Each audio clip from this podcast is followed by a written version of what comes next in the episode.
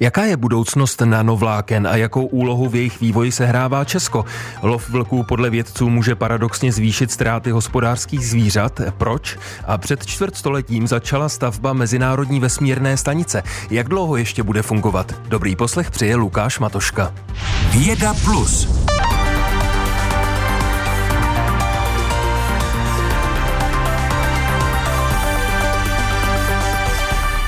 Liberec, Technická univerzita a nanovlákna, to jsou tři výrazy, které známe většinou dohromady a jejich spojení pramení z textilní tradice města, průmyslové i vědecko-výzkumné.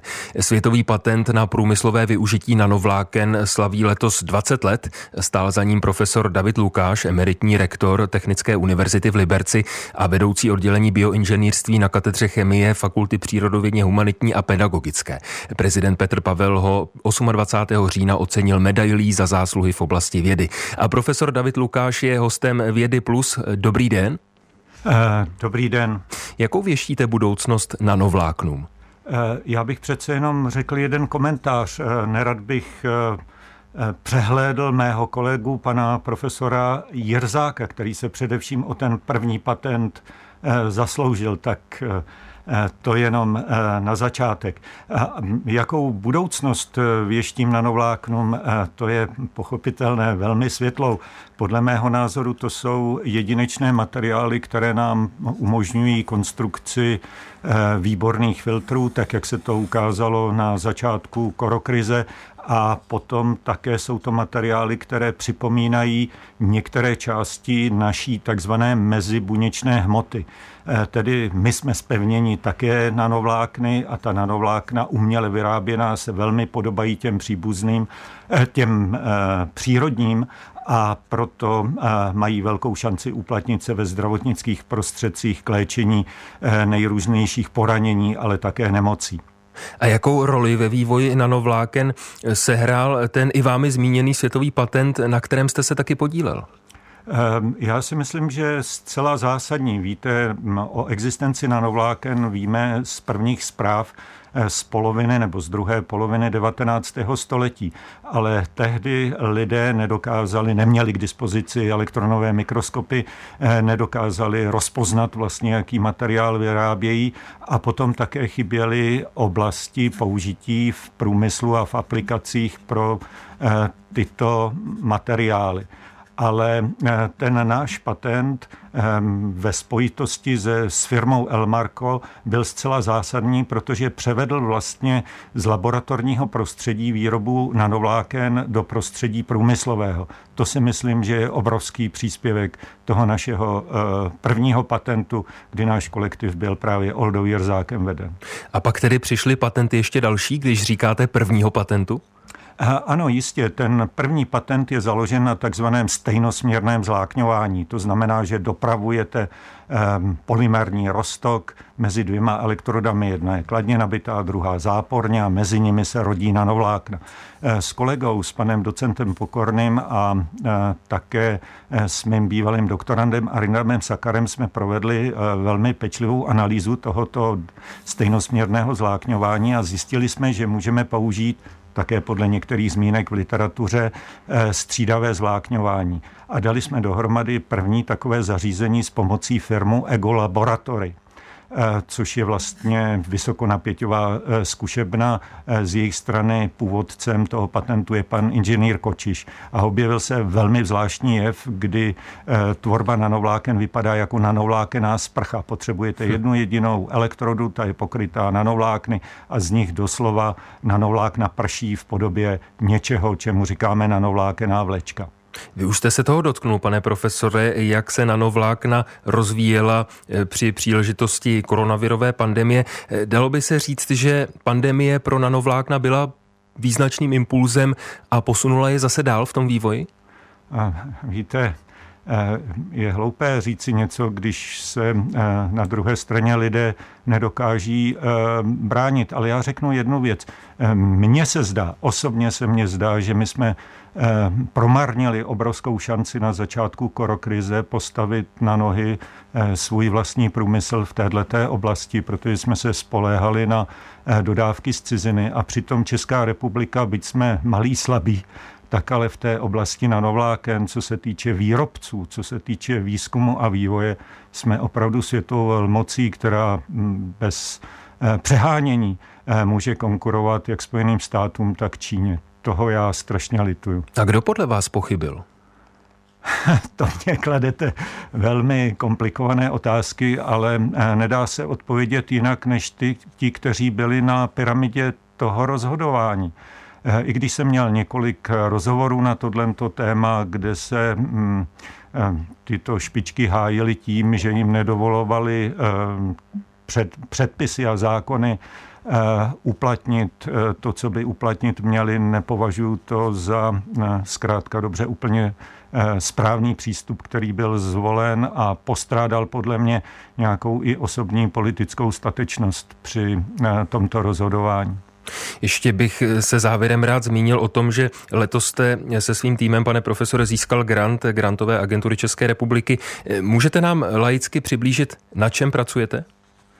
Eh, my v současné době máme eh, takovýto projekt nebo grant eh, z grantové agentury České republiky, které se věnuje něčemu trochu mimořádnému. A to je to, jakým způsobem působit antibakteriálně ve formě nanovláken, aniž by byly použity chemické prostředky. Ukazuje se, a ten projekt je inspirován některými povrchy u hmyzu nebo u plazů, které na sobě obsahují takové ostré břity nebo ostré špičky, eh, které mohou potom odpuzovat bakterie hm, právě těmito zvláštními strukturami nebo morfologiemi. Kdybych to měl říct eh, lidově, ale není to správný eh, výklad, jako kdyby ony buňky, tedy bakterie, byly schopné o tyto břety se rozříznout. Naším hostem byl emeritní rektor Technické univerzity v Liberci a vedoucí oddělení bioinženýrství na katedře chemie Fakulty přírodovědně humanitní a pedagogické David Lukáš. Děkujeme vám za rozhovor. Také děkuji. Nasáno. Teď se posouváme k dalšímu tématu. Rovnice čím míň vlků, tím víc ovcí podle vědců neplatí. Výzkumníci to zjistili porovnáváním dat ze slovenských okresů mezi lety 2014 a 2019. V některých se vlci kvůli ochraně hospodářských zvířat lovili, v jiných ne. Odstřelování vlků pak podle vědců naopak může pastevcům škody zvýšit. Hostem vědy plus je Miroslav Kutal z Ústavu ekologie lesa Lesnické a dřevařské fakulty Mendelovy univerzity univerzity v Brně. Dobrý den. Dobrý den. Tak jak je to možné, že ta rovnice čím míň vlků, tím víc ovcí neplatí? Tak eh, je to hlavně tím, že těch faktorů, které ovlivní výskyt ovcí nebo predaci vlků na ovcích je celá řada a není zkrátka eh, tady přímá úměra mezi eh, počtem vlků a počtem zabitých ovcí. Spíš to, spíš důležitější faktor je třeba kvalita zabezpečení a způsob toho pastevního hospodaření v těch oblastech. A dá se tedy říct, že není výhodné více lovit vlky, že to není v zájmu ani zachování určitého počtu hospodářských zvířat? Hmm, tak uh, my jsme zjistili, že to vlastně nemá žádný vliv uh, na ty škody, uh, které vlci působí na hospodářských zvířatech, ale některé jiné studie v zahraničí, které pracovaly s detailnějšími daty, naopak zjistili, že ten dopad může být i kontraproduktivní, že může dojít právě k narušení sociální struktury těch vlčích smeček, například odstřelem jiného z toho rodičovského páru, tím mladí vlci, kteří jsou méně zkušení, třeba potom častěji napadají ty hospodářská zvířata, než ti dospělí zkušení vlci. To znamená, že v některých případech, kdy se vlci lovili víc, tak to vedlo naopak k tomu, že ovcí ubývalo ještě víc, nebo obecně hospodářských zvířat ubývalo ještě víc. Ano, dá se tak říct, že ne, že by jich vyloženě ubývalo, ale zkrátka uh, počty uh, těch zabitých ovcí vlků zrůstaly. V některých jiných studiích, ne v naší, tam ten vliv nebyl žádný. Jaká z toho ze všeho tedy plynou po naučení? Vy už jste začal vysvětlovat, že asi především to eh, zaměřovat se míň na lov a víc třeba na určitá zabezpečovací opatření. Hmm. Tohle uh, je asi smysluplnější. Pokud se na to podíváme z hlediska vynaložené energie a času, tak uh, i kdyby jsme uh, nějakým způsobem zajistili významnou redukci té vlčí populace o 50-80%, tak to do budoucna nevylučuje, že k nějakým útokům na hospodářských zvířatech bude i přesto docházet. Takže tak nějak jako smysluplnější by bylo zaměřit se na ty kvalitní hospodářská kvalitní preventivní opatření, jako jsou elektrické ohradníky, výchova, používání pasteveckých psů a to v tom dlouhodobém horizontu a ukázalo to i tisíciletí koexistence vlků s hospodářskými zvířaty v Karpatech, v řadě dalších oblastí Evropy se ukázalo jako nejúčinnější a takový, neříkám, že je to vždy mílomilovný a bezkonfliktní způsob, ale minimálně umožnil tu koexistenci lidí, vlků i hospodářských zvířat. Takže pokud si to schrneme na základě té vaší studie, vy voláte po změně eh, v přístupu k vlkům. Začíná se to už dít? Pozorujete změnu?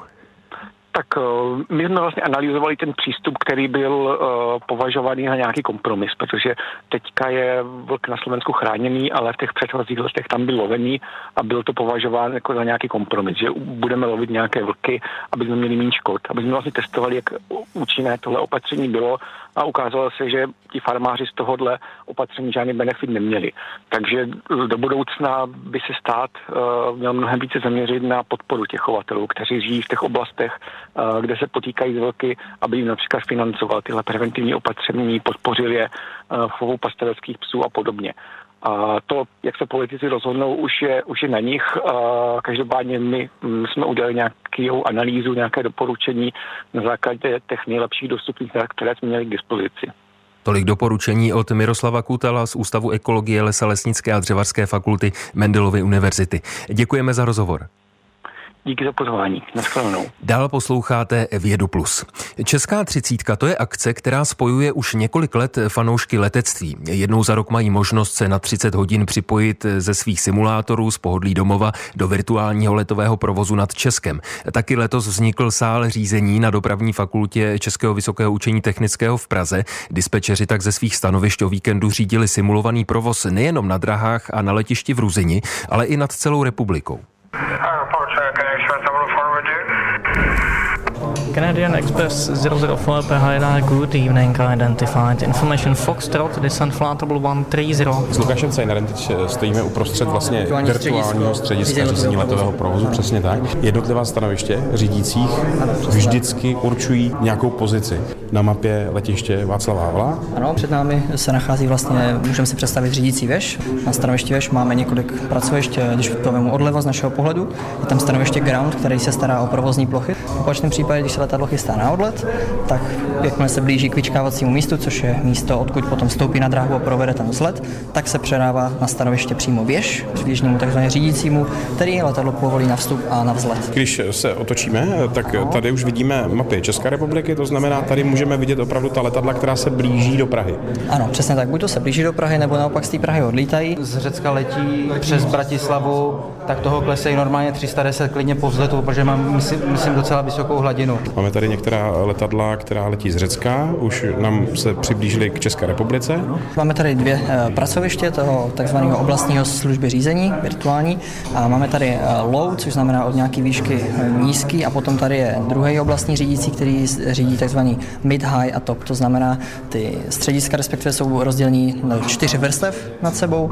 Po naší levé straně vidíme tedy to nižší, to znamená od nějaké určité hladiny, kde nám letadlo vyklesávají, takže teďka tam můžeme vidět asi přibližně pět letadel, které vstoupily a jsou mezi tím, co vstoupily do republiky a před předáním na přibližovací službu řízení přímo do Ruzině. David Vostřes tady sedí u dalšího monitoru. Já tady mám v tuhle chvíli pozici direktora. Tohle je pozice, kde právě z toho předchozího stanoviště dostanu letadla zhruba v letové hladině 90 nebo 9.0 a budu je e, navádět nebo vektorovat právě na tu úplně poslední část e, toho přiblížení. Vy ale nejste vlastně jenom fanoušek letectví, vy jste přímo už zapojen do programu výcviku právě řídících. Ano, je to tak. V tuhle chvíli jsem už e, ve výcviku přímo na řízení letového provozu.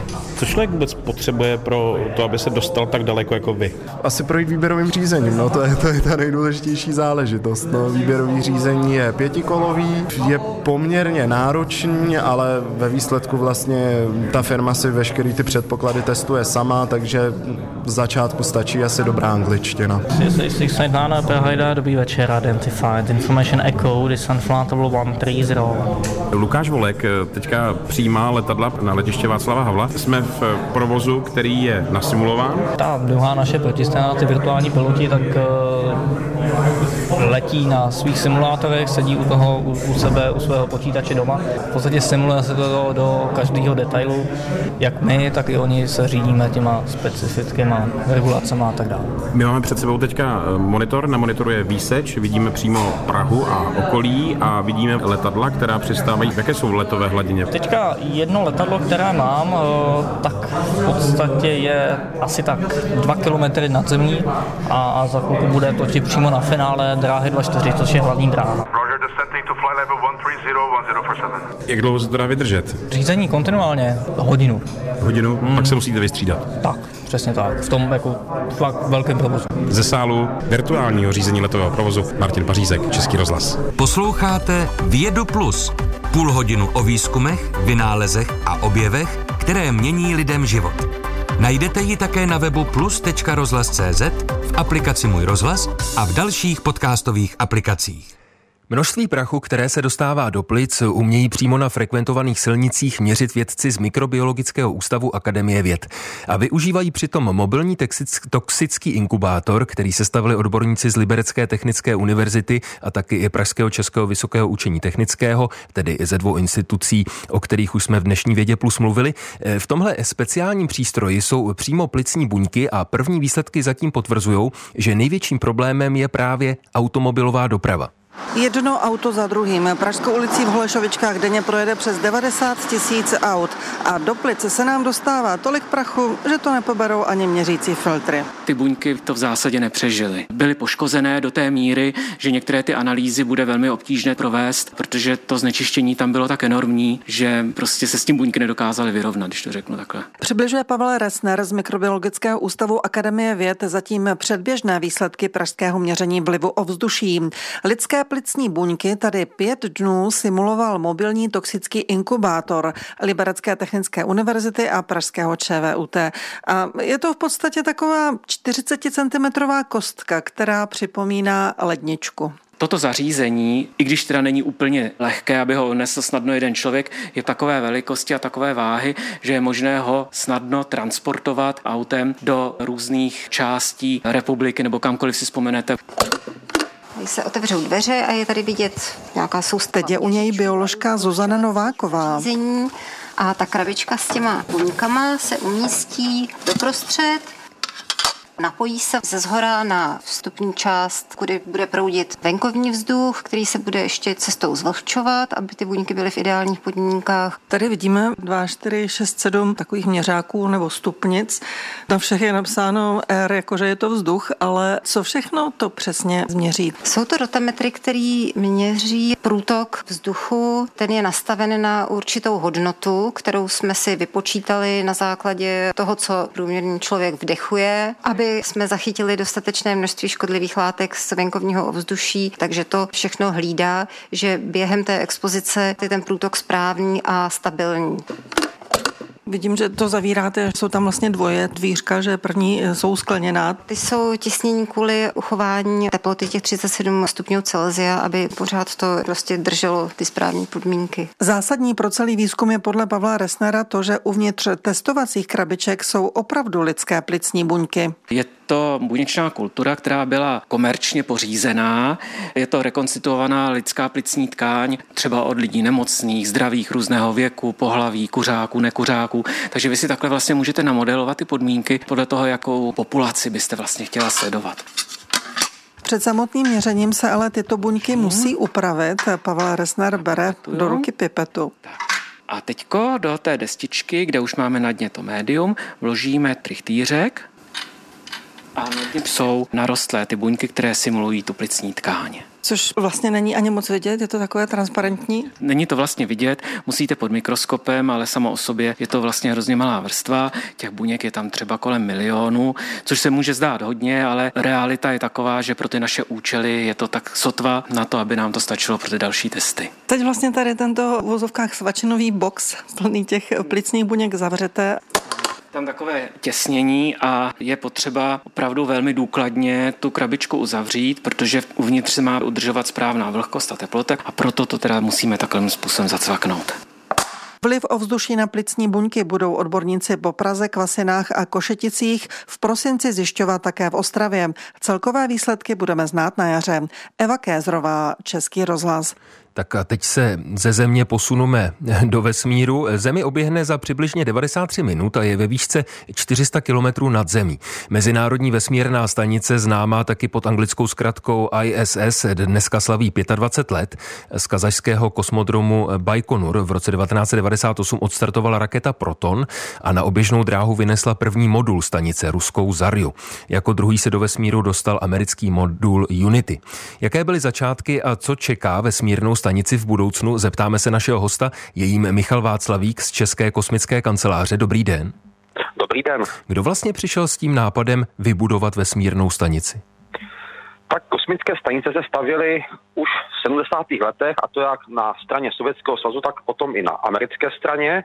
Ale stanice ISS, čili velká kosmická stanice, má malinko jiný původ. Ta myšlenka úplně prapůvodní je zase v Americe, ve Spojených státech a američani chtěli přizvat vlastně spolupracující státy, Japonsko, Evropu k tomu, aby se na té stanici podíleli.